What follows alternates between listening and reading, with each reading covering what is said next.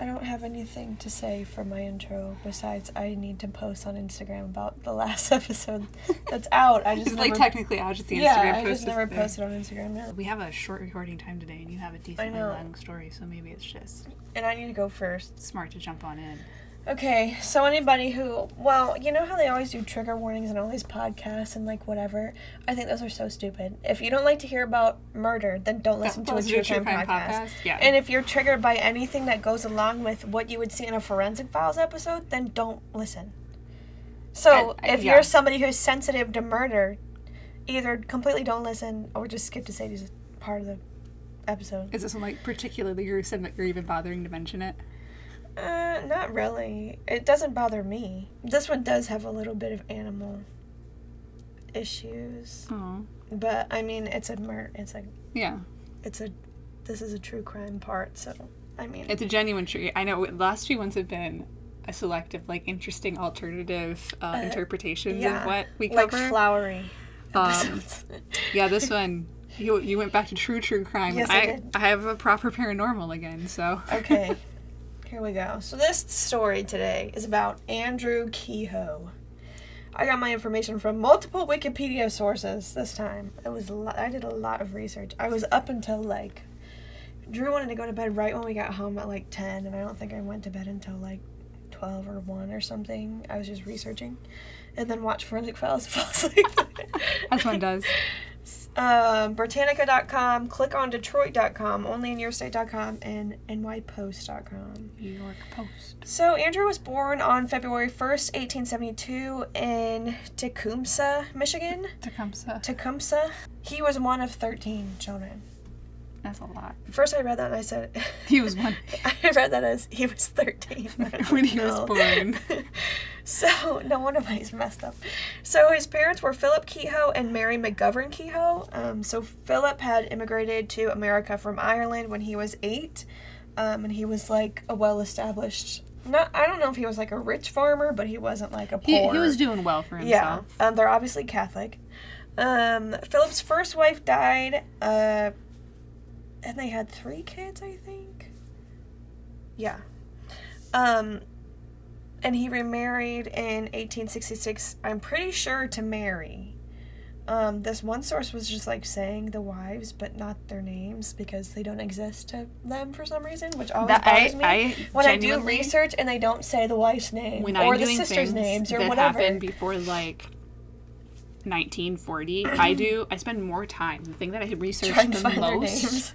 Is trying to find the names of the women in the stories. Yes, I'm like even if they're like relatively insignificant to the story, like why why does the father get And to be named and the mother doesn't? Haven't had anywho. But he had three girls with his first wife, and then nine more children with his second wife, which, I, like I said, I'm pretty sure is Mary because the second wife is how he got Andrew, and that's they said his mom was Mary. Yeah, Um, so they had six girls and three boys. it's a lot of girls. so Andrew was the first boy after six girls. Oh my gosh. and was considered special and was like the male heir to the family's farm. He was only considered special because he was, He was a a boy. boy.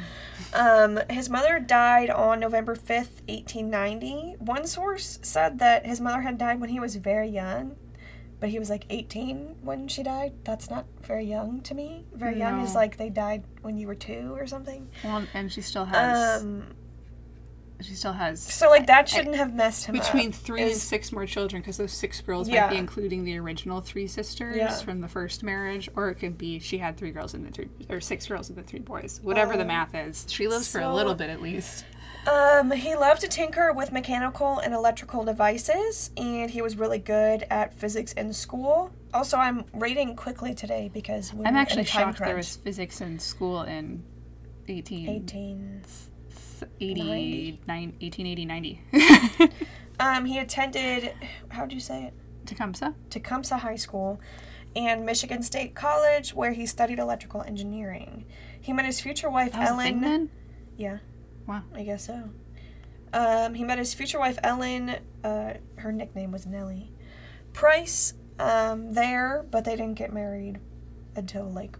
Later, but that's, Quite a that's bit really later. neat. Um, and she was the daughter of a wealthy Lansing family. Lansing, as in Michigan.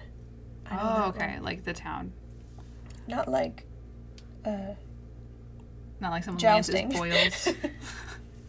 Um, so after after college, he moved to St. Louis, Missouri, and worked for several years as a lineman and an electrician. Um, during this time in 1911, he was electrocuted and suffered a severe head injury in a fall. So, like, he was Okay. electrocuted up on the line Uh-huh. or wherever he was working and then fell. Um, and he ended up being in a coma for two weeks. Oh, how He also insane. apparently suffered another head injury years later on his farm, but that wasn't really mentioned in too many places. Moral of the so- story is he's 100% received a very nasty con- concussion. Correct. He's is not well in the head. Um, when he moved, uh, he then moved back in with his father after this injury. His family said that he was never quite the same after his head injury, as most people, yeah. you know, tend to be, especially with something that severe. hmm Um, Along with and not having- itself could do that too, Yeah. let alone uh, including and not having the medicine to help brain swelling back Mhm. then. Um, because today, like, if it's really bad, then it, they can still be like, you know, changed. But like, there's more preventative measures that people can About do. the only preventative measure then is putting a hole in your head, correct. So which is the thing that people successfully have done for thousands of years. There are conflicting stories that he had moved away around 17 or 18 and gone to school. Um, and then moved to Iowa and Missouri after that, but some sources said that he had moved after his mother died um, and his father remarried. So, not like right when he was 18, but like after his father had gotten remarried. Either way, he's a young adult when he There's- moved yeah. away. So, and he like lived away from home for quite some time in Iowa and St. Louis. Like he Mhm. wasn't in Michigan. So, after his mother died and his father had remarried a much younger widow, Frances Wilder, they had a daughter. So he now has like I don't know how old she is. Whenever Frances moved, or not 10 Frances, daughters. whenever, yeah, whenever um he moves back, but she's not like a baby. I'm pretty sure. I was sure. to comment earlier that the math didn't work out for 13 children, but now it does. Yeah, he's like uh 39 when he moves back home Okay. after his injury. And it was known that Kehoe did not like Frances, the new wife. Um, and like I said, I don't know if it's like he just didn't like her after moving back and meeting her for the first time, or if the story was how he left when he got remarried. Yeah, and, And was didn't like, like like her, bitter about the you fact know? that his dad had remarried, Yeah. didn't like this woman. Yeah. So Who knows? apparently, he had also killed his half sister's cat at some point, but I don't really know if that's true because it was like thrown in in some stories and not. That could just be legend. Mm-hmm. Um, on September 17th, 1911, Frances attempted to light the family's oil stove when it exploded and set her on fire. Oh. Kehoe threw a bucket of water on her, but since the fire was oil based, this just spread around the flames quicker and they engulfed her body even Oh more than they already had. Her injuries were fatal. She only died like, she only lived for like two hours after she Oh, initially good. was like That's, yeah. put out. Yeah. Um, and her injury. Wait, I already that. And well, it says she died the next day, but that's I don't think that's right. I think she had only. it wasn't a long yeah. suffering in the grand scheme of things. Um, Kehoe. Uh, this was like eight months after this event. Married. Um, Ellen Agnes is her middle name. I forgot to put it in up there, but Nellie is what everybody called her. Mhm. Price in May of 1912 at the age of 40, um, and Nellie was 38. And seven years later, bought a 108. They were still living on his father's farm after this, like Yeah. with his dad still. yeah. Um, and then seven years later, bought a 185 acre farm outside of Bath Township from Nellie's aunt, who had just passed away, I think, for $12,000, which is about $364,000 today. He paid $6,000 in cash and took out a $6,000 mortgage. At a 50% down Um, payment. But it also said that Nellie's family owned the mortgage. So I, d- I don't know how that So worked. they may have loaned him the money. Okay. It was said that Nellie's family had owned the mortgage and he paid them around 300 something dollars monthly to cover it. Um, he was regarded by his neighbors as a highly intelligent man who grew up impatient and angry with those who disagreed with him. Neighbors said, and this is neighbors, so this might be a different personality change from the head injury. Mm-hmm. Because for some reason, there's nothing from No, any of his he's not siblings. growing. He's just someone who is highly intelligent and was No, yeah, I'm impatient. saying from his neighbors. Yeah. So that's why I'm saying this is a this is his personality after the head injury. Okay. I, I don't know now. what his original personality was because for some reason there's no No interviews with the People often don't take with the siblings or anything. well, even after. What That's was he like growing up? There's 13 of you, Yeah, or there's 12 of you. Somebody of you should know. to remember. Um, some of you talk. One of you talk to your brother at some Yeah. point. So neighbors said he was always really neat. Um, he dressed meticulously and was known to change his shirt at midday or whenever it became even slightly dirty. Like if he, if he was in town, That's a lot of laundry. and he got something on his shirt, he would like run home and change and then come back. Um, they said like all the tools in the farm were like super clean and like Mhm. basically like monk, but Mhm. like not as severe.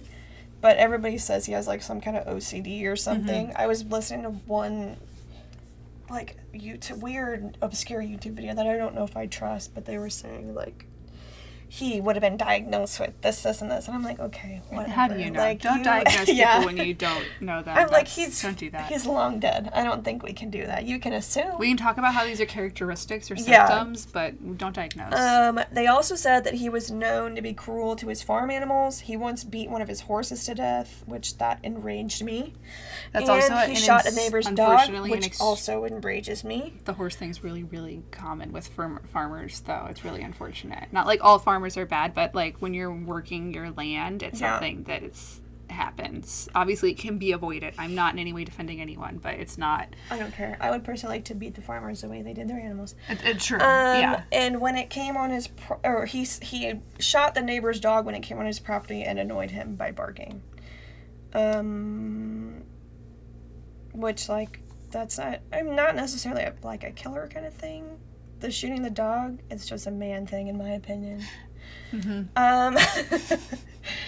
So anyway, I mean, nobody should be doing that. Obviously, No. like I already said, But no, it's like it's like, it's nothing like, a, it's enrages like me more than that. Toxic masculinity, like Yeah. territorial. I have to put it in its will do. place. Yeah, okay, let me put you in your place then. because not everyone sees animals as like things with. children because my Yeah, animals yeah. are my children.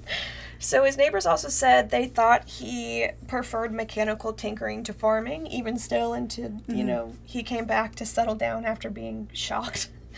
Um, his neighbor MJ Monty Ellsworth wrote, quote, he never farmed it as other farmers do, and he tried to do everything with his tractor. He was in the height of his glory when he was fixing machinery or tinkering. He was always trying to find new methods in his work. For instance, hitching two mowers behind his tractor. This method did not work at different times, and he would just leave the hay standing.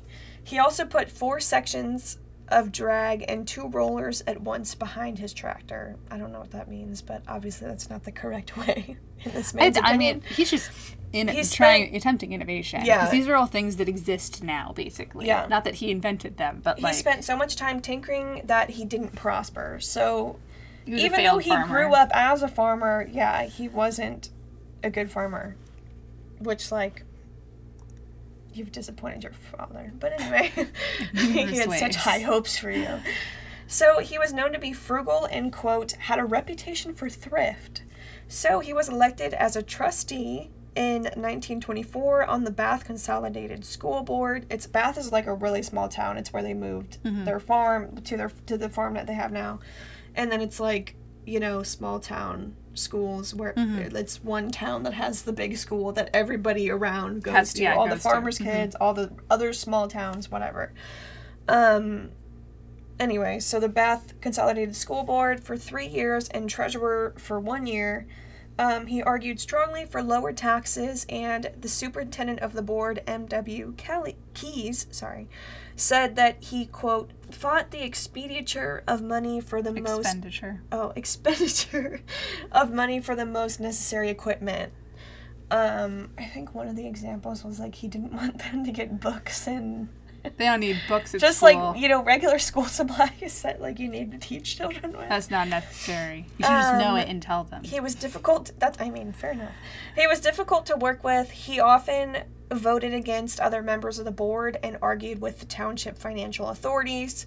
He protested that he paid too much in taxes which fair enough we still do to this day and tried to get the valuation of his property reduced so he would pay less In 1922, the Bath Township school tax was $12.26 for every $1,000 valua- valuation's the right word, right? Of a property. Sure. Um, with the valuation on Kehoe's farm being $10,000, which is around $174,831 today.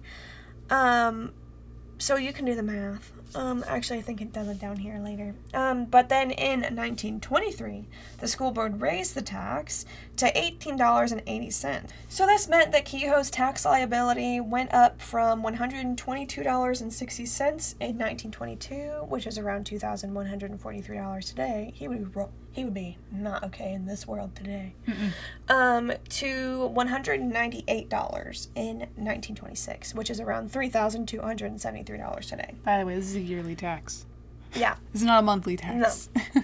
So in June 1926, Kehoe was notified that the widow of his wife's uncle, um, the former owner of this property, who held the mortgage on his property, had begun foreclosure proceedings, and Kehoe, at this point, had not paid the mortgage in four years. um, Um, so like they should be foreclosing. Uh-huh. so in 1925, he was appointed as temporary. I know we're going back in time here from 26, but he was appointed as temporary town clerk. Um, one source said that he was trying to run for justice of the peace, but anyway, he's doing something with like the town council. Yeah. Um, but was defeated in the April 5th, 1926 election for that office. This public rejection angered him because they didn't agree with what he wanted. so his neighbor A, I guess he That's doesn't get a first name. his first name. McMull, well, I know, but I'm saying Most of the people you've had in here have just That's had true. first initials. said that he had stopped working on his farm altogether for most of the preceding year, and he had thought that Kehoe was planning suicide just because it was a thing that a lot of farmers did. Yeah, that's And you know, still if a you're thing today. if you're slowing down on your work and you're just like letting it fall the wayside, that is, you know, Signs of depression. the conclusion. um, so around 8:45 a.m. on Wednesday, May 18th, 1927, Kehoe detonated. Det. I need to read that again. Try again. Around 8:45 a.m. on Wednesday, May 18th, 1927, Kehoe detonate. I can't read detonated. Detonated. Detonated firebombs in his house and farm buildings, causing some debris to fly into neighbors' chick- into a neighbor's chicken house. Neighbors noticed the fire and volunteers. I don't know why they mentioned the chicken house. That's how unless- far. That's how big of an explosion. Okay, I was it gonna say It I don't think the chicken house caught on fire, but so neighbors noticed the fire and volunteers rushed to the scene. O. H. Bush and several other men crawled through a broken window of the farmhouse in search of survivors because they just assume it's like some crazy house fire or something. Um, when they found no one in the house, they salvaged what furniture they could before the fire spread into the living room. Bush discovered dynamite in the corner and picked up an armful of explosives and handed it to one of the other men. Kehoe, in his Ford truck, appeared out of the smoke and left his burning home. As he did, he stopped to tell those fighting the fire that they should get to the school and then drove off. Oh my goodness. So, classes at the Bath Consolidated School began at 8:30 a.m. and Kehoe had set an alarm clock in the basement of the school's north wing, which detona- which detonated the dynamite. I want to say the T in there so bad. Detonated. um, which detonated the dynamite in pyrotol, um, which is an explosive agent that it, it says it somewhere else in here. He had hidden there at about 8:45 a.m. Rescuers heading to the scene of the Kehoe farm fire heard the explosion at the school and turned back in that direction. The school looked like a war zone with 38 people being killed in the initial explosion, and obviously most of them were children. How is this not like a more talked about? I literally saw this story and I was like, I have literally never heard of this in this my is- entire life. Crazy. So, eyewitnesses and survivors were interviewed afterwards by newspaper reporters. Um, first, First grade teacher. okay, no, because there's Oh. another teacher that I, I put a quote from her in here, but I think it's down further. And I was like, that shouldn't be there.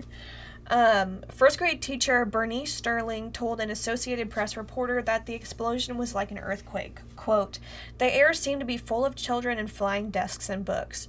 Children were tossed high in the air, some were catapulted out of the building. Robert Gates was an eyewitness who said, quote, Mother after mother came running into the schoolyard and demanded information about her child, and on seeing the lifeless form lying on the lawn, sobbed and swooned. In no time, more than 100 men at work tearing away the debris of the school, and nearly as many women were frantically pawing over the timber and broken bricks for traces of their children. I saw more than one woman, one woman lift clusters of bricks held together by mortar heavier than the average man could handle without a crowbar. Yeah, because women are forever better than men. Goodbye. They have that core strength. Um, Ellsworth said, quote, I saw one mother, Mrs. Eugene Hart, sitting on the bank a short distance from the school with a little girl dead on each side of her Oh, so and holding a little boy Percy who died a short time after they got him to the hospital. Oh, that's so sad. This was about the time Kehoe blew up his car in the street, severely wounding Perry, the oldest child of Mr. and Mrs. Hart. Goodness. Um, the north wing of the school had collapsed, leaving the edge of the roof on the ground. Ellsworth recalled that, quote, there was a pile of children of about five or six under the roof. He volunteered to drive back to his farm and get a rope heavy enough to pull the school roof off the children's bodies. Returning to his farm, he saw Kehoe driving in the opposite direction, heading towards the school. A different car? No, he was still heading to the school. Oh. Ellsworth was at the school when this happened. so this is pre blowing up his car. yes. Okay. Um, quote, he grinned and waved his hand. Ellsworth, um, he also said that when he grinned, I could see both rows of his teeth. Oh, so that's he's like a total psycho at this Uh-huh. point. Kehoe drove into the school about half an hour after the first explosion. He saw Superintendent Emory Huyck, um, and I, I mentioned a different superintendent, but that's you'll see why in Mm-hmm. a second, and called him over to his truck. Charles Hawson testified at the coroner's inquest that he saw the two men grapple over some type of long gun before Kehoe detonate, detonated. Sorry, I can't read that word. The explosive stored in his truck, immediately killing himself um, Huyck, Nelson McFarren, a retired farmer, and Cleo Clayton, an eight year old second grader who had survived the first blast and Oh then wandered out of the school building and was killed by the shrapnel from the vehicle. So that's terrible. Um, but yeah, obviously the, the superintendent um, got killed and then Mhm. appointed the other one that I mentioned somewhere um, above in a But different it, quote. it doesn't look like, as they haven't mentioned here, that the other heart child that got hit with the shrapnel from this didn't die in that, so they still have their oldest. um, Unless you list them as dead later. I can't remember. We'll see. oh no. so the truck explosion spread debris over a large area and caused extensive damage to cars parked a half block away, with their roofs catching on fire from the burning gasoline. It injured several others and mortally wounded postman Glenn O. Smith, who lost a leg and died before making it to the hospital. O. H. Goodness. Bush said one of his crew uh, bound, Bound up, quote, the wounds of Glenn Smith, the postmaster. His leg had been blown off. Goodness. So we're at the recovery and rescue. So telephone operators stayed at their stations for hours to gather doctors, undertakers, area hospital workers, and anyone else who might be mean, able we're to in a small in town. It's not way. like we're in like a city or something No. where there's like a large established like Yeah. surgical wing and a hospital nearby. So the Lansing Fire Department sent several firefighters and its chief, local physician J.A. Crum, and his wife, a nurse, who had both served in World War One. Honestly, that's a turned good thing. I know. Turned their Bath Township drugstore into a triage center. The dead bodies were taken to the town hall, which was used as a morgue. Because there's just Yeah. there's no room Yeah. in this small town. So hundreds of people worked in the wreckage all day and into the night in an effort to find and rescue any children pinned underneath, um, like any of the debris in the school and now this car. Area contractors sent all their men to assist, and many other people came to the scene in response to pleas for help. Eventually, 30, 34 firefighters and the chief of the Lansing Fire Department arrived, which, like I said, I don't know how far Lansing is from Bath, but um, they had heard of it, like in this paragraph earlier, and were on their way. Um, as did several Michigan State police officers who managed traffic to and from the scene. Michigan Governor Fred W. Green arrived during the afternoon of the disaster and assisted in the relief work. carting bricks away from the scene. The Lawrence Baking Company of Lansing sent a truck filled with pies and sandwiches, which were served to rescuers in the township's community hall. The injured and dying were transported to Sparrow Hospital and St. Lawrence Hospital in Lansing. During the search for survivors and victims, rescuers found an additional 500 pounds of dynamite, which had not detonated, in the south wing of the school. Oh my goodness. The search was halted to allow state police to disarm the devices, and they found an alarm clock um, that was set to go off at 8:45 a.m. Um, investigators thought that the initial explosion may have caused a short circuit in the second set of bombs, which prevented them from detonate- detonating. I just can't get it. Um, if both bombs had gone off, all of the 236 children in the school would have been killed, Oh. and that would have like destroyed that area Oh, yeah, for have been- yeah. Um, they searched the rest of the building and they returned to the recovery work. So, like, this guy had literally been, which I'll get into it more, but Kehoe had been, like, able to, he had access to the school, and I think it was like months. He was just, he was an electrician, you know? So he was wiring all this different, like, bomb stuff Mhm. Underneath the school for a few months. Um, and that's why there's so much down there. Yeah. Because he was able to do that and Bath knew like- what he was doing, essentially. An outskirt of town of Lansing, by the way. Lansing's the Okay. capital of Michigan. Police and fire officials gathered at the Kehoe farm to investigate the fires there.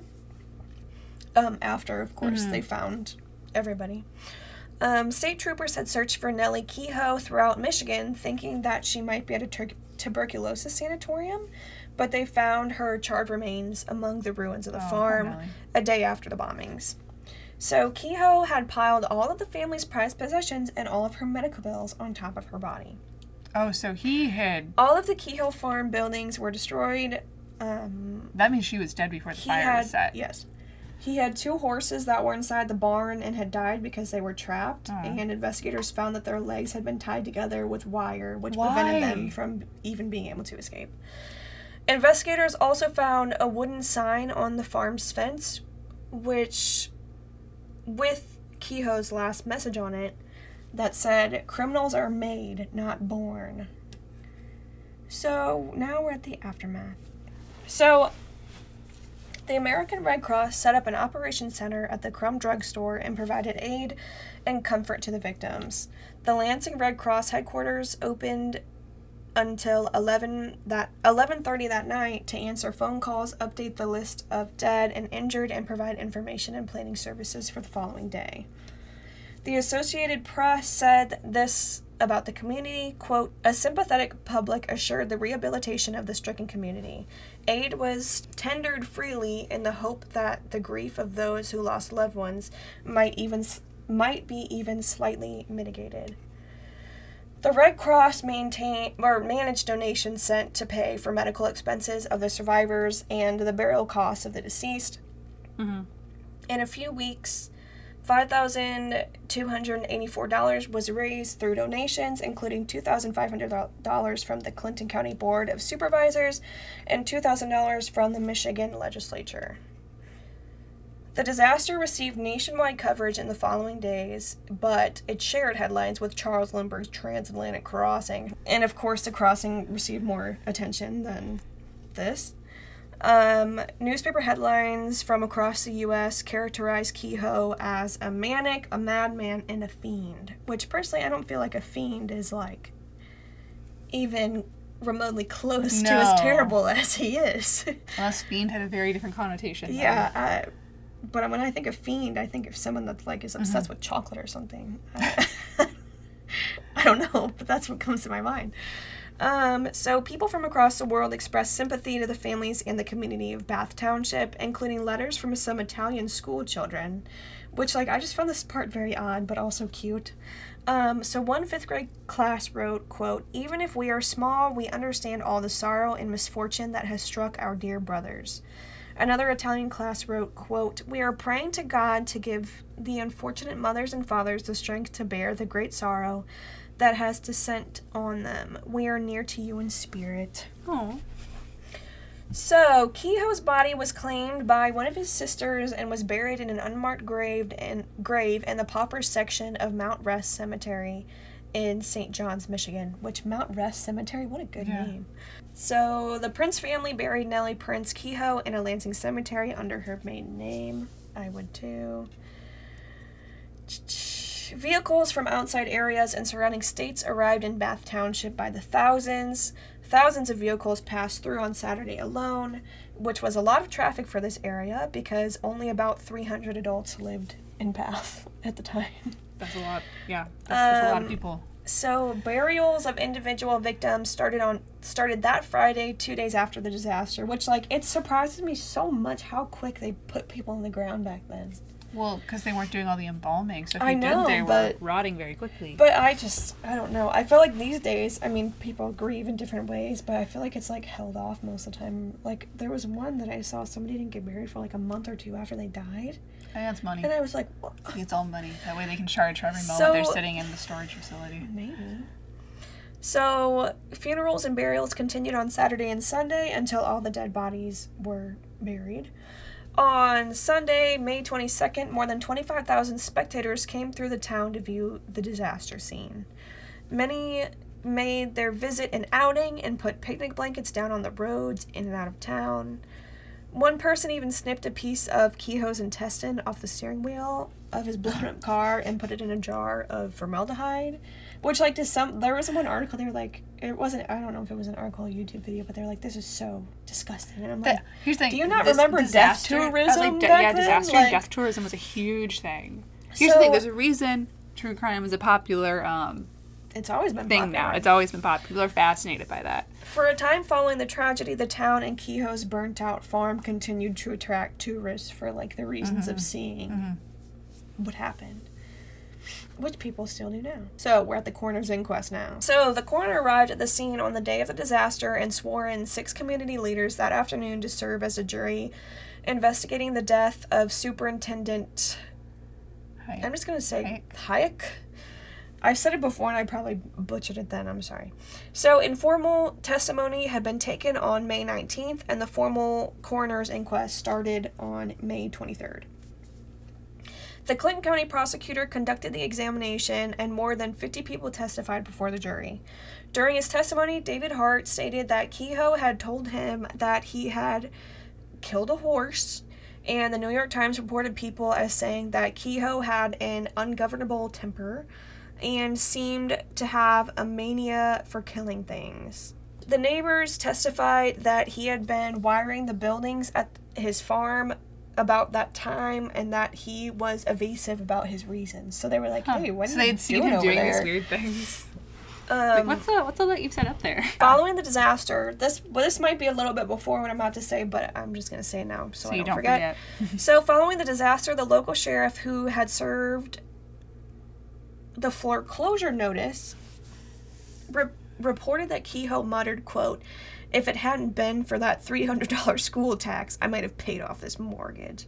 Well, I think if it was Well, you were a better farmer, mm. it might have been. Mortgages are So monthly. Mrs. Price, uh, the mortgage holder, Yeah. also reported that he said, quote, if I can't live in that house, no one else will. When she mentioned foreclosure to him. So neighbors said by this time he had not taken care of the farm at all and the crops had been left to rot in the field. So it was like even before he was like This had been a plan being for a long foreclosed on. time. No, even before he was being foreclosed on, he wasn't being a good farmer. Like he's complaining about the taxes, but also isn't doing anything to make That, money. that like Mrs. Price had warned him prior to this. and also, he knew it was coming, and he wasn't going to do anything to change it. Kehoe's neighbor, Sidney J. Howell, testified that after the fire began at the Kehoe farm, Kehoe warned him and three men to leave there, saying, quote, Boys, you are my friends. You better get out of here. You better go down to the school.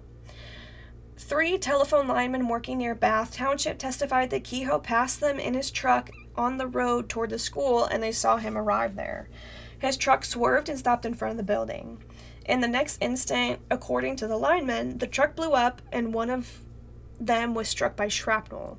Other witnesses testified that Kehoe paused after stopping, calling Hayek over to the truck, and that the two men struggled before Kehoe's truck was blown up. And it was um, assumed that Kehoe had, had grabbed the gun, shot the dynamite, and like he saw Hayek saw him grabbing the gun and was like trying to grab it from him. Um, and he the dynamite. Okay, so he shot the dynamite in the car.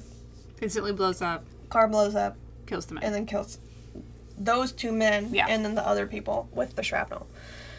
He Okay, there was never any doubt that Kehoe was the perpetrator, but the jury was asked to determine if the school board or its employees were guilty of criminal negligence. no. After more than a week of testimony, the jury exonerated the school board and its employees. In its verdict, the jury concluded that Kehoe, quote, conducted himself sanely and so concluded his operations that there was no cause to suspect Concealed his operation. concealed his operations, that there was no cause to suspect any of his actions, and we further find that the school board and Frank Smith, janitor of the school building, were not negligent in and about their duties, and were not guilty of any negligence in its in in not discovering Kehoe's plan. That's fair. I didn't think about that part. That like he had wired up the entire school and no one Yeah. noticed. I thought it meant more like they had um, caused the situation with no, the no, no. taxes. Yeah. that makes so much more sense. The inquest determined that Kehoe murdered Hayek on the morning of May 18th. It also it was also the jury's verdict that the school was blown up as part of a plan and that Kehoe alone, without the aid of conspirators, murdered 43 people in total, including his wife Nellie. Suicide was determined to be the cause of Kehoe's death, which brought the, the total number of dead to 44 at the time of the inquest 38 children and 6 adults. On August 22nd, three months after the bombing, fourth grader Beatrice Gibbs died following hip surgery. Um, hers was the 45th and final death directly attributed to the Bath School disaster, which made it the deadliest attack ever to occur in any American school to date. And it said this on it said to date on Wikipedia, and I didn't look to see um, if any have surpassed it by now. Um, but like most of the stuff was saying like all of the I don't know. Anyway, so any I didn't look up to uh, fact check that, but it's a very large number dead at a school, so I I wouldn't be surprised if it's still to this day. Um, as of May 18th, 2023, uh, the Ma- the Michigan's Bath School disaster is still the deadliest Okay. disaster to happen to school to date.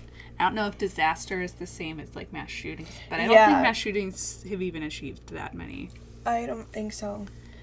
So, Richard Fritz, whose older sister Marjorie was killed in the explosion, was injured and died almost one year later of myocarditis at the age of eight. Although Richard is not included on many lists of the victims, his death from myocarditis is thought to have directly have been directly caused by an infection resulting from his injuries um, of the bombing. Uh, So, that would bring him up to 46 Mhm. if it was related. Sometime after the disaster, it was discovered that Kehoe had cut all of his wire fences as part of his preparations to destroy his farm, um, girdling young shade trees to kill them and cutting off his grapevine plants before putting them on their stumps to hide the damage. And girdling is when you like rip off a all ring bark of bark it. Yeah. and then it kills your tree for some reason. He gathered lumber and other materials and put them in the tool shed, which he also destroyed with a bomb. By the time of the bombings, Nellie Kehoe had become chronically ill with what resembled tuberculosis, which there Which was why no they thought she might have been in a sanatorium. yeah, which there was no effective treatment or cure for at the time. And it is thought that her frequent hospital bills, ho- her hospital stays, might have contributed contributed to the Kehoe's debt. Kehoe had stopped making mortgage payments and homeowners mm-hmm. insurance payments months before the event, if not years, because some said months, but I think it might have been years. So no one is sure exactly why Ke- or when Kehoe decided to start planning this event, but Ellsworth, one of his neighbors, thought that he had conceived his plan after being defeated in the 1926 clerk election. Mm-hmm. The consensus of the townspeople was that he had worked on this plan at least since the previous August. Bath School Board member M.W. Keyes was quoted by the New York Times, quote, I have no doubt that he made his plan last fall, 1926, to blow up the school.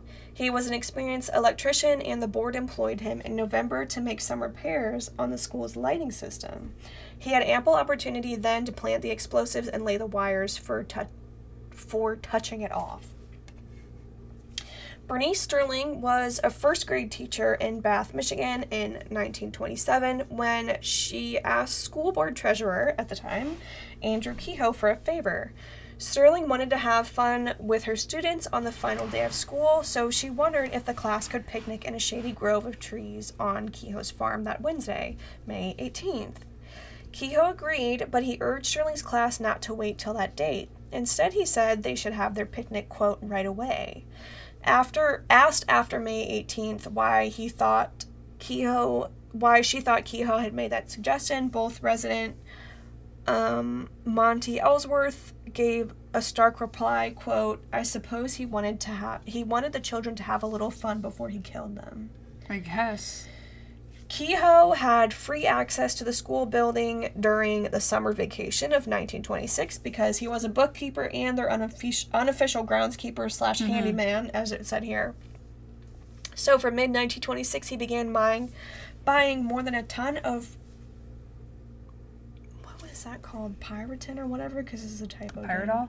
Pyridol, um, which is an incendiary device, incendiary device used by farmers during the time for excavation on and a burning debris. In November 1926, he drove to Lansing and bought two boxes of dynamite at a sporting goods store. This was also commonly used by farmers at the time. Mm-hmm. So, him buying small amounts of explosives at different stores and on different dates did not raise any suspicion. Neighbors reported hearing explosions on the farm, with one calling him the dynamite farmer. Oh. But I feel like it didn't even raise red flags for them because they thought he didn't do anything normal to begin mm-hmm. with on when Yeah, he was there's- he likes dynamite.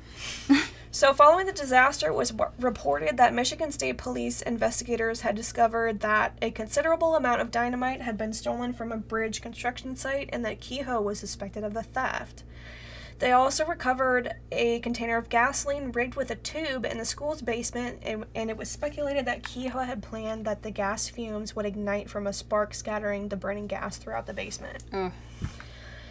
In the undamaged section of the school, it was found that Kehoe had concealed the explosive in six lengths of eaves trough pipe, three bamboo fishing rods, and what were described as, quote, windmill rods that were placed in the basement ceiling. He, he was making sure there was Um, extra shrapnel. Mm-hmm. Kehoe also purchased a 30 caliber Winchester bolt action rifle in December 1926, according to the testimony of Lieutenant Lyle Morse, a Michigan State Police investigator with the Department of Public Security, which could have been the gun he used in the car. So prior to the day of the disaster, Kehoe had loaded the backseat of his truck with metal debris capable of producing shrapnel during the explosion. He also bought a new set of tires for his truck to avoid breaking down when transporting the explosives. He made many trips to Lansing for more explosives, as well as to the school, the township, and his house. Ida Hall, who lived in a house next to the school, saw activity around the building on different nights during May. Early one morning after midnight, she saw a man carrying objects inside. She also saw vehicles around the building several times late at night. Hall mentioned these events to a relative, but they were never reported to police. Nellie was discharged from Lansing's State Lawrence Hospital on May 16th and was murdered by Kehoe sometime between her release and the bombings two days later. Kehoe put her body in a wheelbarrow at the back of the farm's chicken coop, where it was found in a heavily charred condition after the farm explosives and fire. And piled around the cart were silverware and a metal cash box, and the ashes of several banknotes could be seen through a slit in the cash box. Mm-hmm. Kehoe placed and wired homemade Pyrotol firebombs in the house and throughout the farm buildings and like destroyed the entire place. Mm-hmm. We're at the end, everybody. So, Governor Green quickly recalled for donations to aid the town pe- townspeople and created the Bath Relief Fund with the money supplied by donors, the state, and local governments. People from around the country donated to the fund. School resumed on September 5th, 1927, and for the 1927 to 1928 school year was held in the county hall, township hall, and two retail buildings. Most of the surviving students returned. Um, I guess some didn't want to come back because of the trauma that had happened, or they were like, "Yeah, you're never going back to school again. You are homeschooled the rest of your life." Um, the board appointed O.M. Brandt of Luther, Michigan, to succeed Hayek as superintendent. Lansing architect architect Warren Holmes donated construction plans, and the school board approved the contract for a new building on September 14th. On September 15th, U.S. Senator James J. Couzens presented his personal check for $75,000, which is about $1,263,506 today, to the Bath Construction Fund to help build the new school. You read that number really well. I know, thank you. I used to not be able to read numbers. I know, like I'm really proud of you. the board demolished the damaged portion of the school and constructed a new wing with the donated funds. During the reconstruction, dynamite was found in the building on three separate occasions. Oof. The James Couzens Ar- Ag- Agricultural. Agricultural School. School. Sorry, I could read because Couzens was spelled so. It's, it's, I it's guess that's how his name is spelled. Yeah, it's, it's a name and it's fine, but it's not spelled how you Um, normally spell cousins. was dedicated on August 18th, 1928. The Kehoe farm was completely plowed to ensure that no explosives were hidden in the ground and was sold smart. at auction to pay the mortgage. That was really smart. Artist Carleton W. Angell presented the board with a memorial statue in 1928 entitled Girl with a Cat. Don't know eh, what that There might have been like an image that came out during that time that Yeah, I depicted don't that. know. I don't know. That so the mean School. Museum in the school district's middle school contains many items con- connected with the disaster, including that statue. So it's considering, by the way, this is a massacred a disaster. Mm-hmm. There's like, I think the worst disaster was an entire school blew up because of um, a gas leak. Okay. Um, so that would be like a non Mm-hmm. malicious disaster, just just in case anyone was like, but I thought it Yeah. was this. Um, this is like purposeful. So in 1975, the Couzens building was demolished and the site was redeveloped as the James Couzens Memorial Park, dedicated to the victims. At the center of the park is the Bath Consolidated Schools original cupola, which, right? Which Uh, survived yeah. the disaster and remained on the school until the Couzens building was torn like the down. top, the top Yeah, I was like, pointy I know bit that's that's the some word, I'm just making it's like sure a that's steeple, what it but said. when it's not a church. Um, after some debate, a Michigan State historical marker was installed at the park in 1991 by the Michigan Historical Commission. In 2002, a bronze plaque bearing the names of those killed in the, in the disaster was placed on a large stone near the entrance of the park.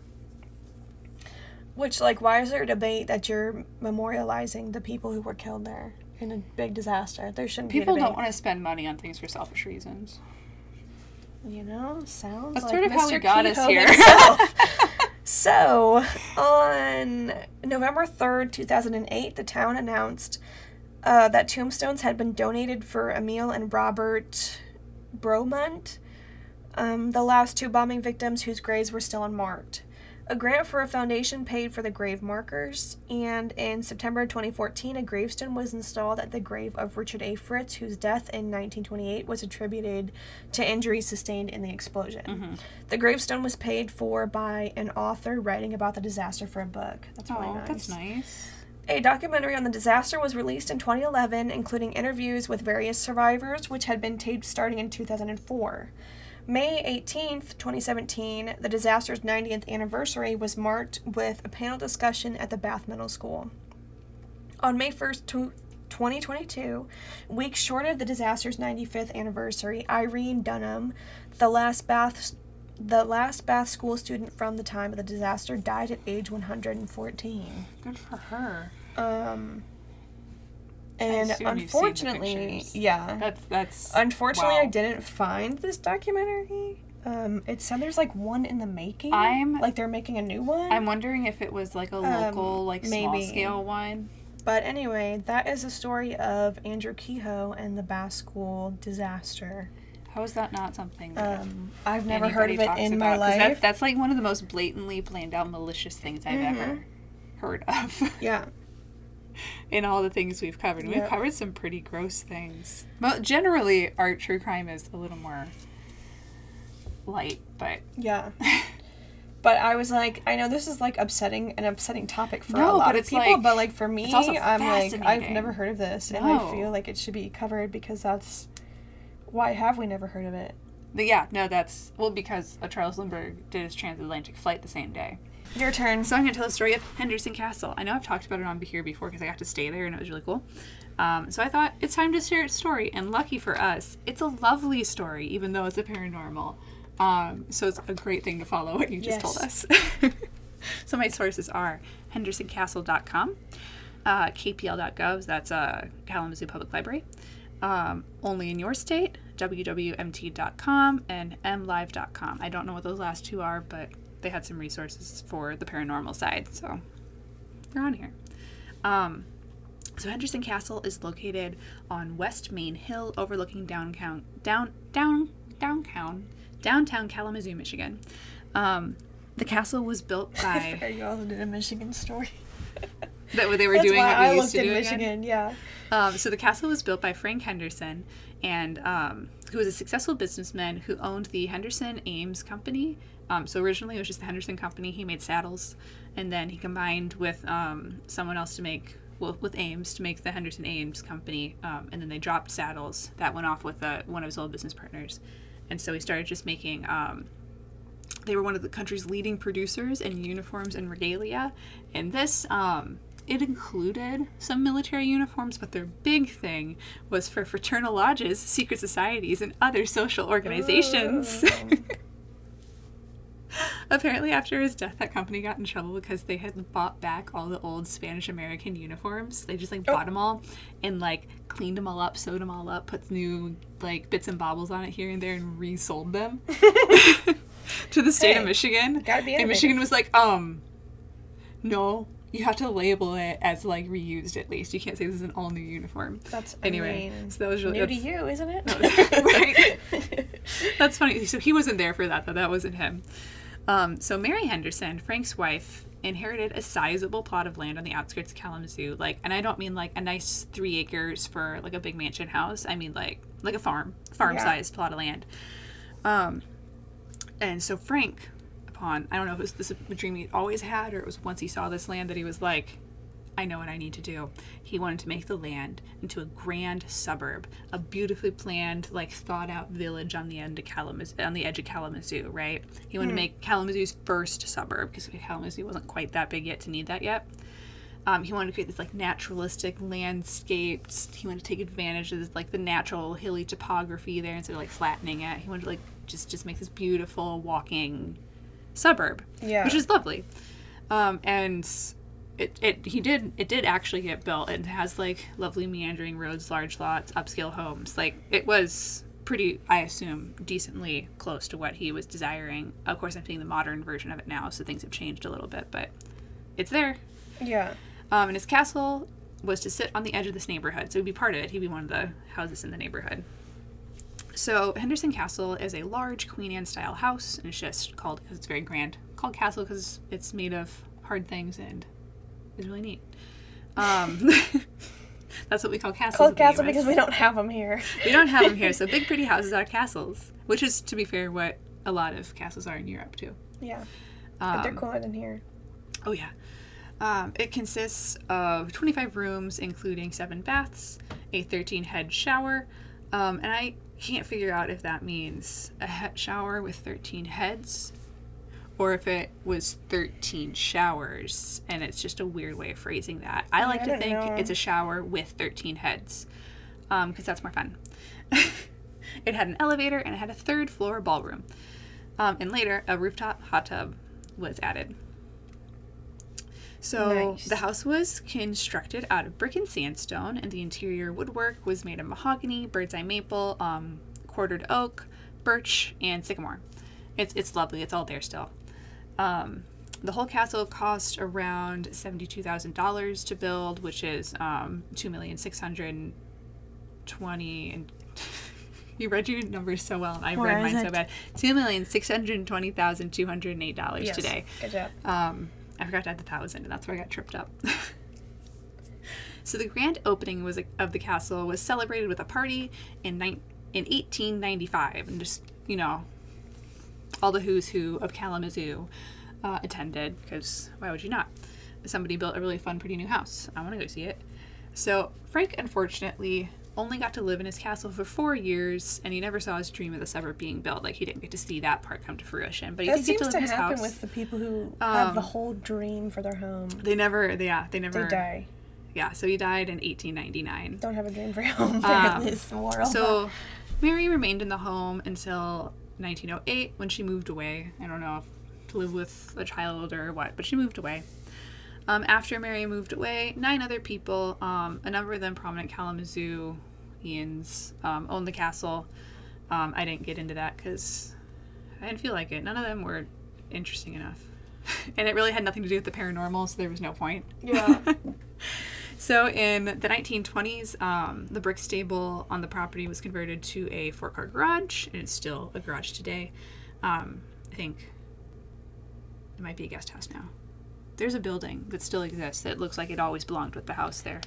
Um, in 1945, after the castle had been vacant for a number of years, it was subdivided into a few apartments by William Stufbergen. Stufbergen. Um, and he is in, he and his family were some of the people that lived in the units. Um, and this is this is pretty standard for large Queen Anne houses. That at some point they're split up into um, little apartments, just because they're so big. No, most people do not need that much space and can't maintain that much. Space. No space. one needs that much space. Not most people. Not a single If person needs that much Thirteen space. children. Don't have 13 kids. There's your solution.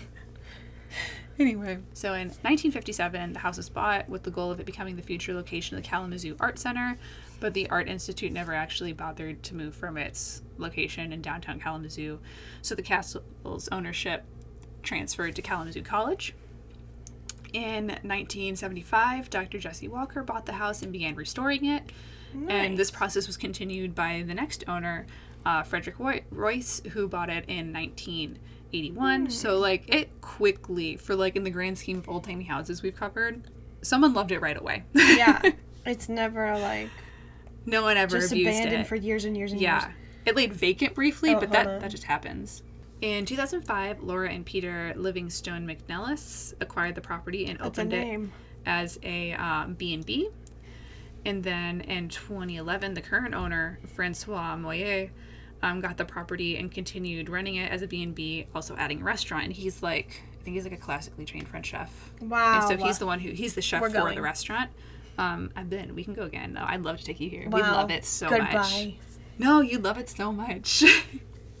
um, the castle has been the setting of three horror films, none of them very big, but it's been used for Mm-hmm. that kind of thing. That's always fun to mention. So in case you're ever like watching something, you're like, is that that? If you ever look into this place, you're like, yeah, it was.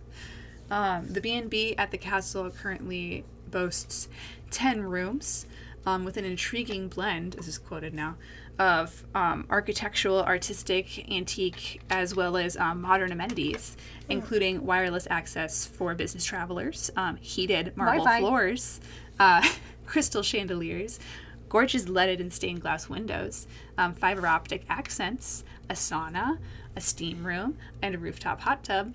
Um, they make the castle a haven in the city and a romantic dream come true.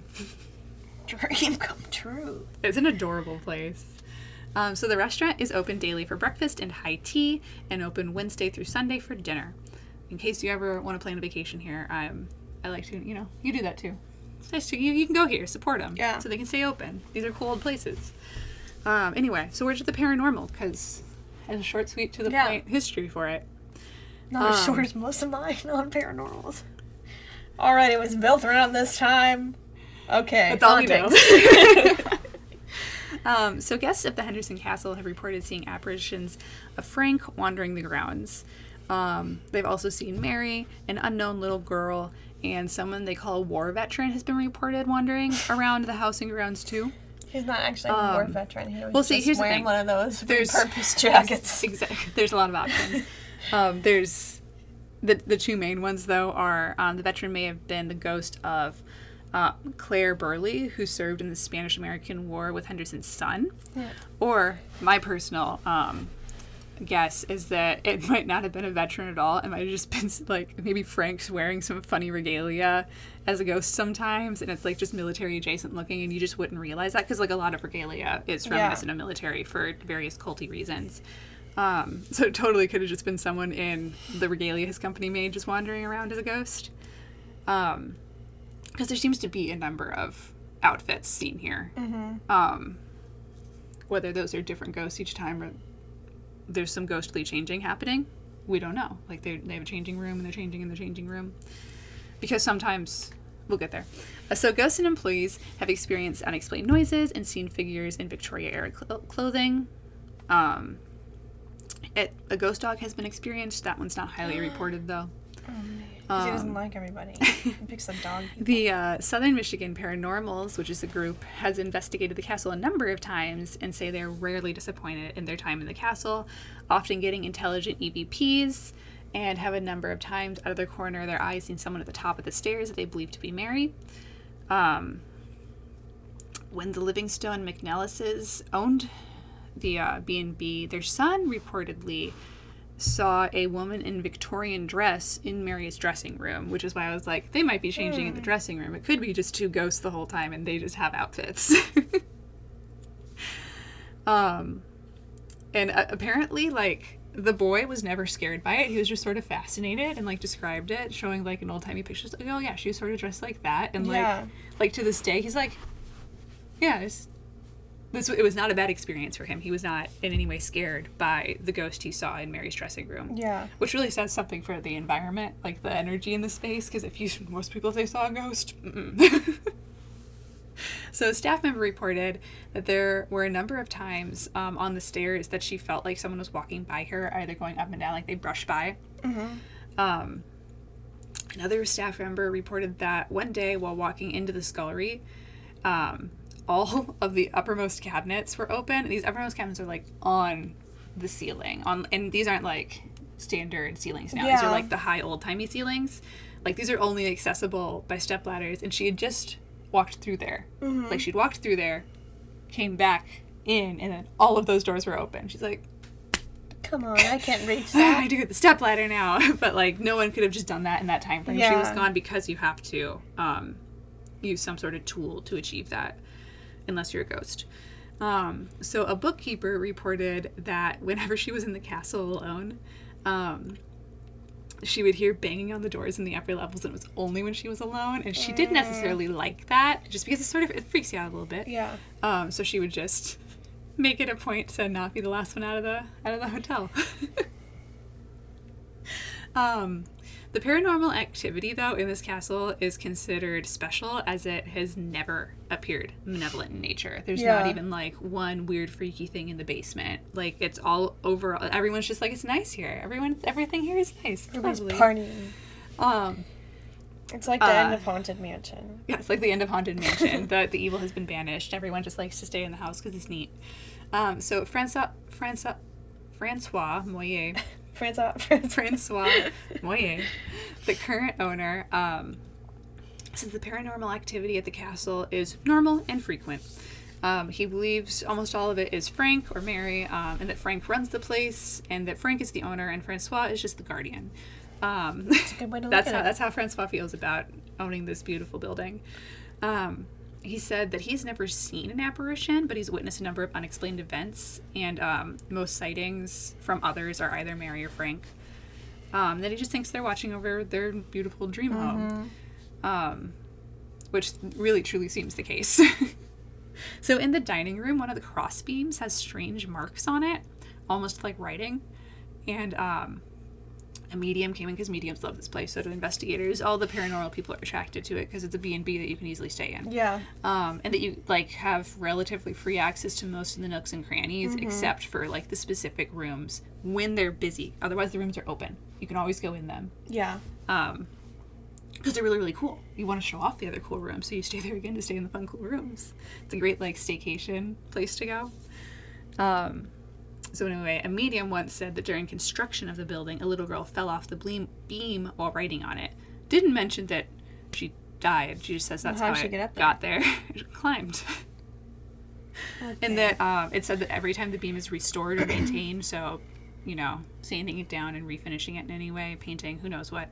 Um, but the marks are always like visible after, like they can't be covered up, which is odd.